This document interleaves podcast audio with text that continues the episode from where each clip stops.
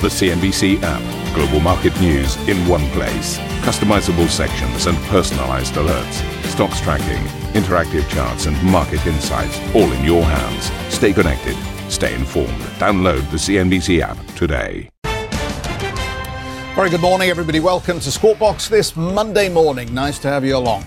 Uh, let's get into the headlines. Longer lockdowns. President Trump abandons his plan to reopen America by Easter, extending restrictions to April 30th as governments across Europe also lengthen their lockdowns. The move spooked markets, sending US futures into the red while WTI briefly dips below $20 a barrel and bond yields push lower.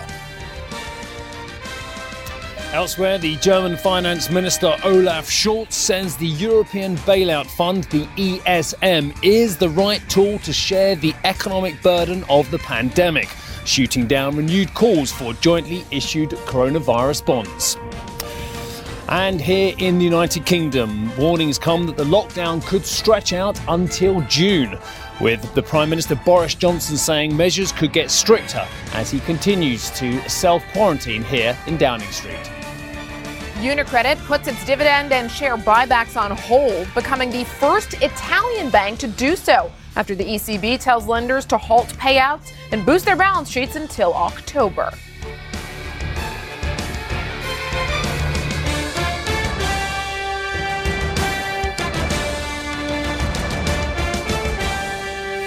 So let's get you into these headline stories. The number of confirmed coronavirus cases globally has now risen above 720,000, while the death toll has climbed to almost 34,000. In Europe, Germany, and France, they have extended lockdowns to mid April, with both the countries looking to stem the spread of the infection. The number of deaths in Italy has fallen for the second straight day, but tough restrictions remain in place.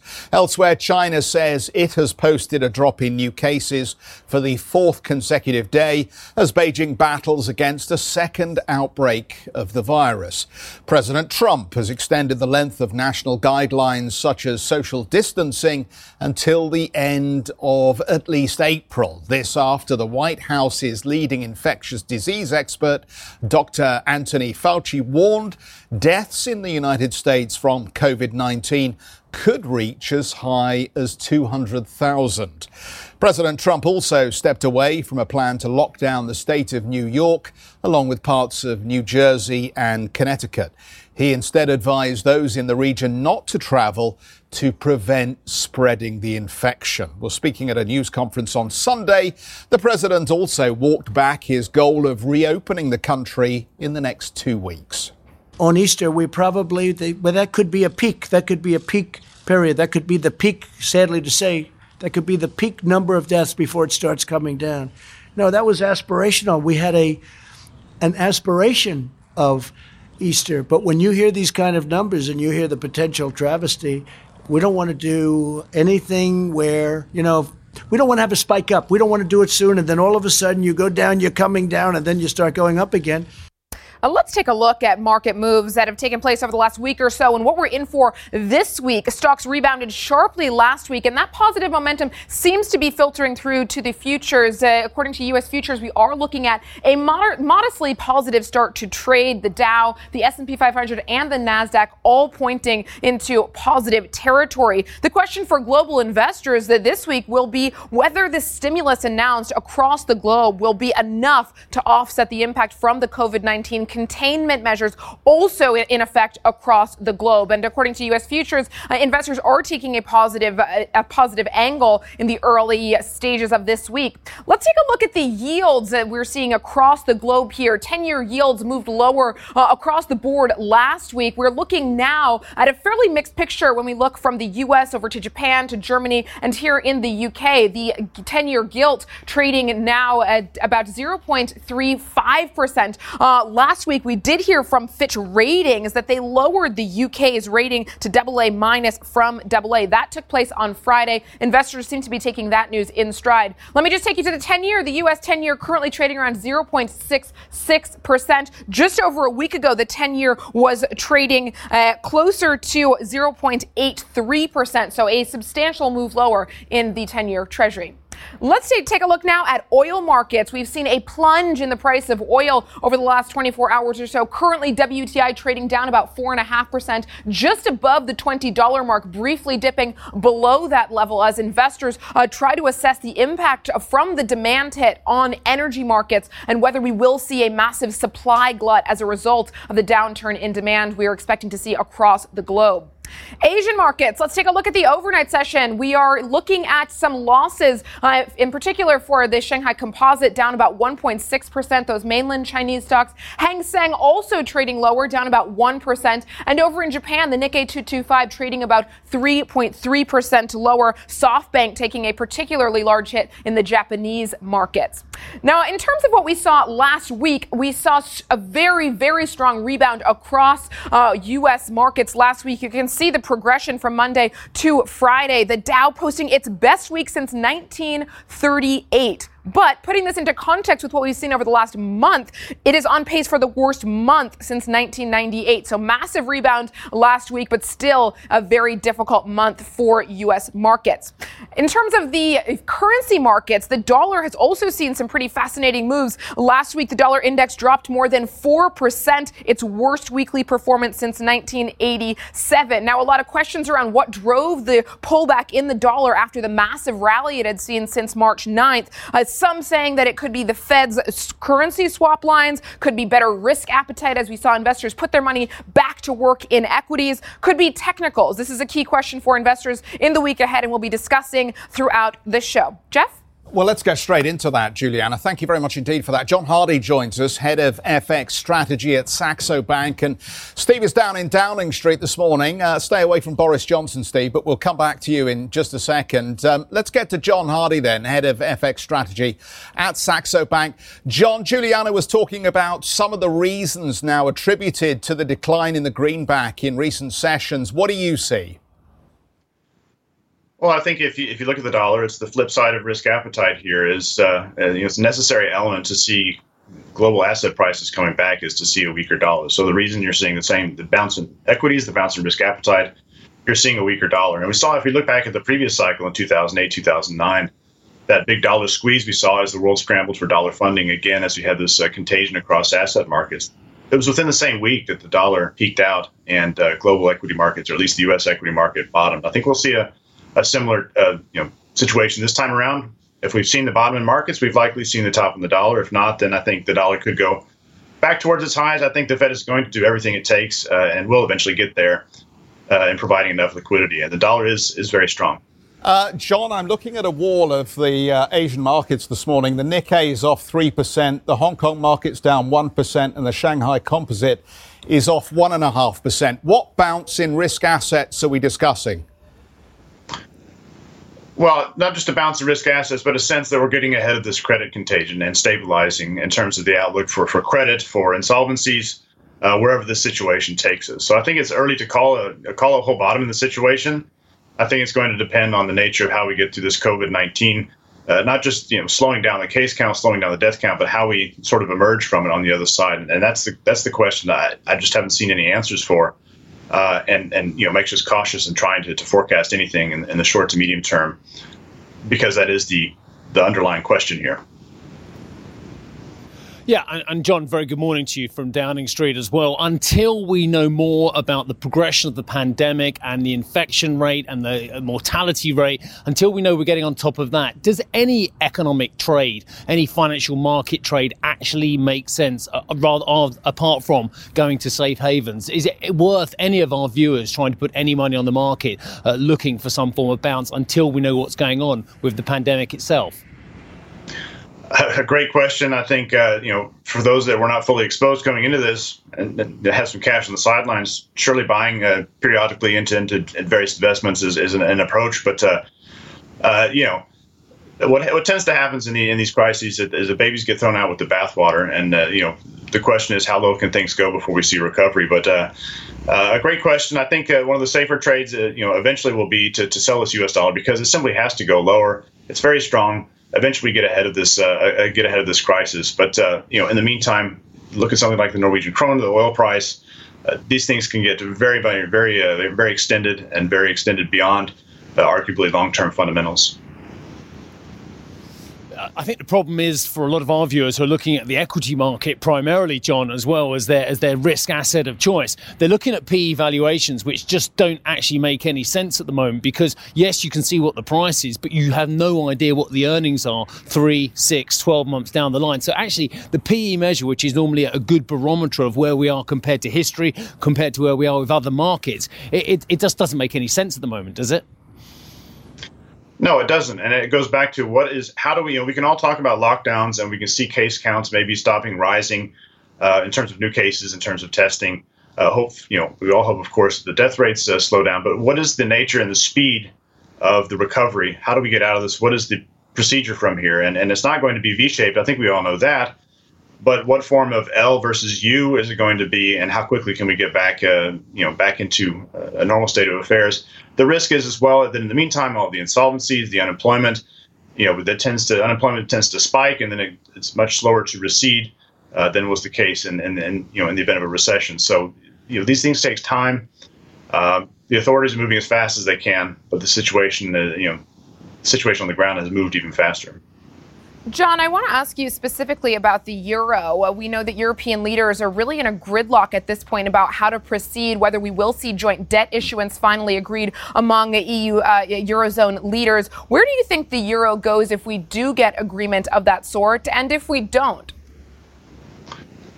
A great question. we thought the uh, EU meeting last week, the video conference or video summit, was uh, was very disappointing, a bit spooky, if you will uh, for markets. I think, uh, arguably, in the long term, if you don't have debt mutualization, you cannot maintain uh, a single currency. But uh, you know, the ECB in the meantime is is uh, keeping things orderly with its market operations and violating its old rules around uh, the the capital key, buying enough Italian bonds, for example, to keep those spreads lower. But you know, if they don't, they tend to. The history tends to be that if the crisis gets bad enough, they they close ranks and and show solidarity. But this needs to happen if the ESM approach is uh, too much weighted on on extending credit and not enough on cash drops, enough on eventually moving towards something that resembles debt mutualization, then this tension is going to extend for a long time. Um, I think the more we get common fiscal, something that looks like debt mutualization and Corona bonds, which seem to be ruled out on the one side by some of the uh, core countries and, and, and, Netherlands, I think that's more Euro positive.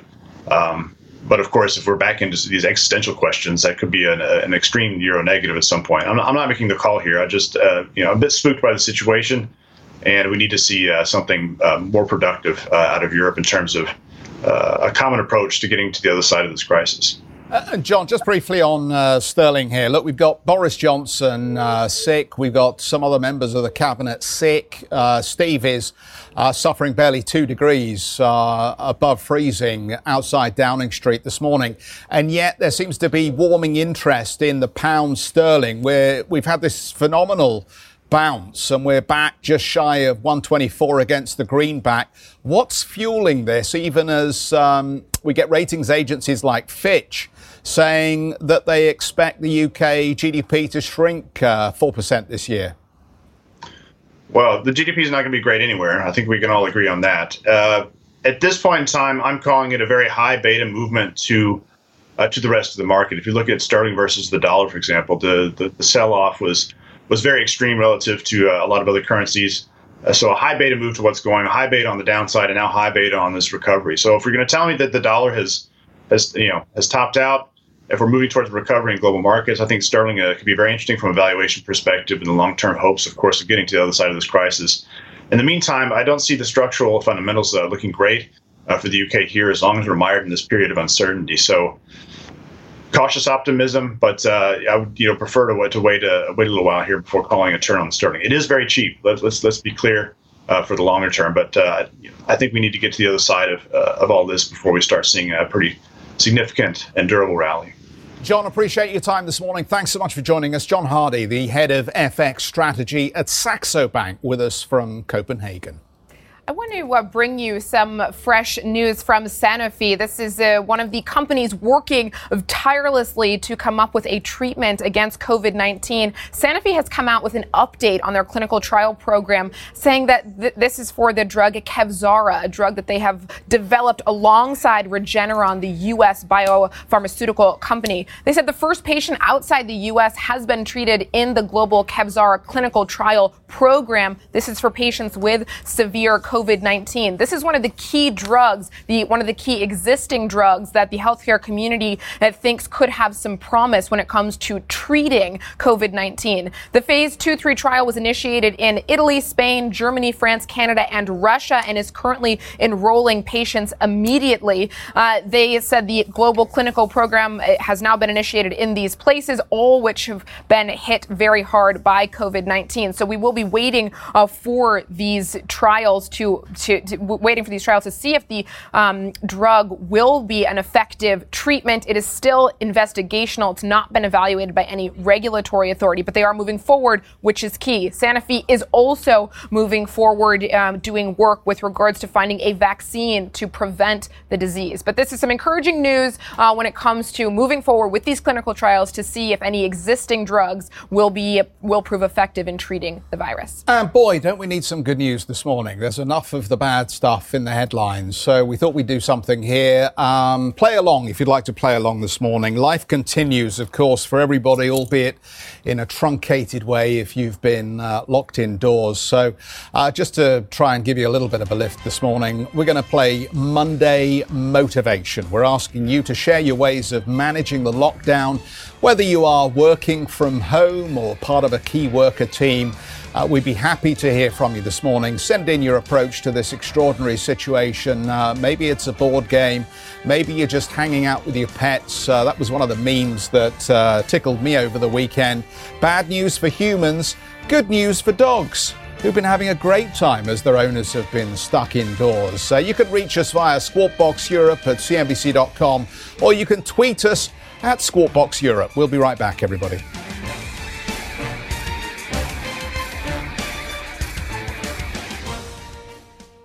If you enjoy Squawk Box Europe, check out the Brave Ones podcast. The series explores the rise of some of the world's most successful entrepreneurs. Through exclusive interviews with family, friends, and colleagues, the Brave Ones podcast features stories of determination, resilience, and ingenuity. Available on Apple Podcast, Spotify, and Google Play. The Brave Ones podcast presented by Credit Suisse.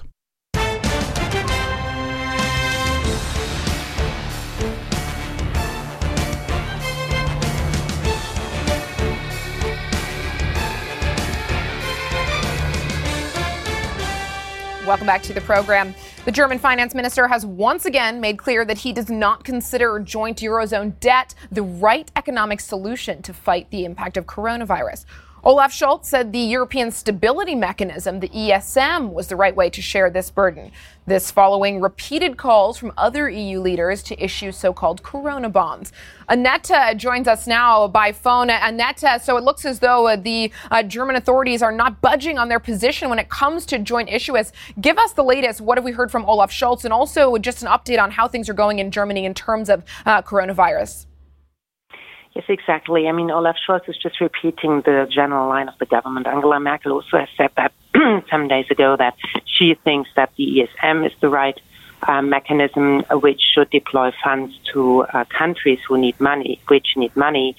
Um, they have a special instrument which is called the Enhanced Conditions Credit Line (ECCL), which then can um, extend to a government if they need um, um, if they need money under certain conditions, and that would be the case, for example, for Italy because they're so badly affected by the coronavirus. Also for Spain, um, that's a credit line which would last for two years, and then it needs to be repaid. That's the problem with that credit line, but also um, if you want more money, of if you activate the ECCL, this enhanced condition credit line, then this would enable you for the ECB's OMT, the outright monetary um, financing. So that would uh, give you a large possibility to get financing through the ECB for a country. And that crisis mechanism is already in place, and that's why the German government is saying, listen, we should use that and not now because the time is so difficult, come up with a new instrument. Also, Ursula von der Leyen, the president of the Commission, over the weekend in an interview, the German news agency DPA was uh, reiterating that stance. So I guess the dis- discussions among leaders are quite heated on that topic, which instrument is, is the best. Coming to where we stand with the coronavirus in Germany, um, by now, um, more than uh, roughly 60,000 people are um, infected, uh, but the hospital capacities are still ample, it seems, at least according to reports. And we're still flying in people from other countries who can be treated here in Germany. Um, when it comes to the death toll, it just stands roughly at 500 people. So it's still the mortality rate here in Germany from that virus is still very low, below 1%, roughly at 0.7%. With that, I'm sending it back to you. Terrific, Annetta. Thank you for that. We'll catch up with you a little later on. French President Emmanuel Macron has vowed to support Italy and Spain as the death toll rises in both of those countries. Macron looked to reassure Italians over the weekend, telling local newspapers, quote, France stands with Italy as the country reported its highest number of coronavirus related deaths in one day.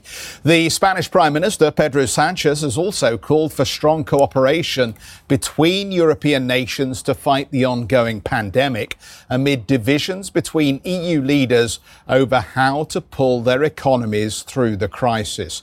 Let's pick up with Charlotte for more on that story. And uh, Charlotte, once again, just like 2008, it feels as though the old buried fissures between the South and the North, those countries with fiscal headroom and those peripheral economies that don't have it, are starting to open up here. That's right. But the argument from this country is that this is not 2008. This is not a failure of some countries to address uh, problems in their economies. This is an outside shock. And that's why they called for European solidarity. So we saw President Macron, as you mentioned, doing this bit of a PR exercise there in the Italian press, giving this interview to the three main newspapers there saying France stands with Italy and with Spain. Uh, also, there was a bit of an exercise because we saw this aid coming from Russia and China and a bit of an anti-EU sentiment growing in Italy. And so Macron trying to swoop in there to say, look, there is solidarity from Europe. We have sent masks. That came after France, you remember, stopped all exports of protective gears, but after then reversed this decision and said, look, we've sent masks to Italy. We're here to stand with them. And part of that solidarity, European solidarity, a key element here is what President Macron called budget solidarity. And of course, he's talking about Corona bonds that we just discussed with Annetta. Here, President Macron very much in favor of this. And that's also something that Pedro Sanchez, the Spanish prime minister, mentioned over the weekend uh, while mentioning a stricter lockdown for the country that is still facing about more than 6,500 deaths uh, he he said even for a very pro-European country like Spain, and that's been historically very supportive of the EU, uh, Spain needs to see solidarity from Europe. And if in this time, difficult times in the, of the epidemic, if not now, when? And this is what he said. Take a listen. La respuesta no puede ser solamente nacional en consecuencia. The answer cannot be only national. Consequently, it must be a European response. It has to be a response where we are all in the same boat, whether we're Dutch, whether we're Spanish, Portuguese, Italian, or German. Well, that was Pedro Sanchez, the Spanish Prime Minister, calling for solidarity this time of epidemics, uh, if not now, when. And that also echoes what we saw from the Spanish Foreign Affairs Minister tweeting uh, last week the Dutch Finance Minister, who very much uh, echoed the voice from his country, saying they were against Corona bonds. Uh, again, mentioning having this uh, feeling of 2008, saying, oh, that's because these countries didn't reform enough. And the, the, the Portuguese Prime Minister came out saying this was pettiness. And so the Spanish um, Foreign Affairs Minister tweeted uh, the, the Dutch Finance Minister comparing the EU to the Titanic and saying we've all hit the iceberg. This is not 2008. This is 2020. We all hit the iceberg. There's no first or second class passengers. We all need a common solution here. And Corona bonds is the way, uh, budget solidarity is the way to see us through this crisis and also to rebuild after this crisis. So here, the tension here between the North and the South, but also France and President Macron very much calling for this, the tension within the Eurozone on whether Corona bonds is a solution to help uh, the, the EU EU and President Delors, the, the former Commission President, Monsieur Delors, who's been very quiet and one of the key builders and uh, architects of the EU, also saying this is very much a life or death issue for the EU. This is an existential moment. And so all these voices here coming together and say the solution for these countries is Corona bonds. Charlotte, thank you so much for bringing us the latest uh, there from Spain. Charlotte Reed, uh, one of our reporters. Now, Italy will see its virus infection rate start to decline in 10 days, according to the country's deputy health minister, Pier Paolo Sileri, who has recovered from the virus himself. The shift in outlook comes as the total number of confirmed cases in Italy rose by over 5,000, the lowest increase since Wednesday. However, the country suffered another 800 new deaths on Saturday. UniCredit is putting dividends and share buybacks on hold following the European Central Bank's instructions for banks to preserve cash to support the economy. The ECB said on Friday European banks should avoid payouts to shareholders until at least October. The board of UniCredit had proposed a dividend of 63 cents per share and buybacks of up to 467 million euros. Italy's largest bank said it may choose to revisit the same proposals in October, depending on how the pandemic develops. Thank you for listening to Squawk Box Europe Express. For more market moving news, you can head to CNBC.com. Or join us again on the show with Geoff Cutmore, Steve Sedgwick, and Karen Tso, weekdays on CNBC.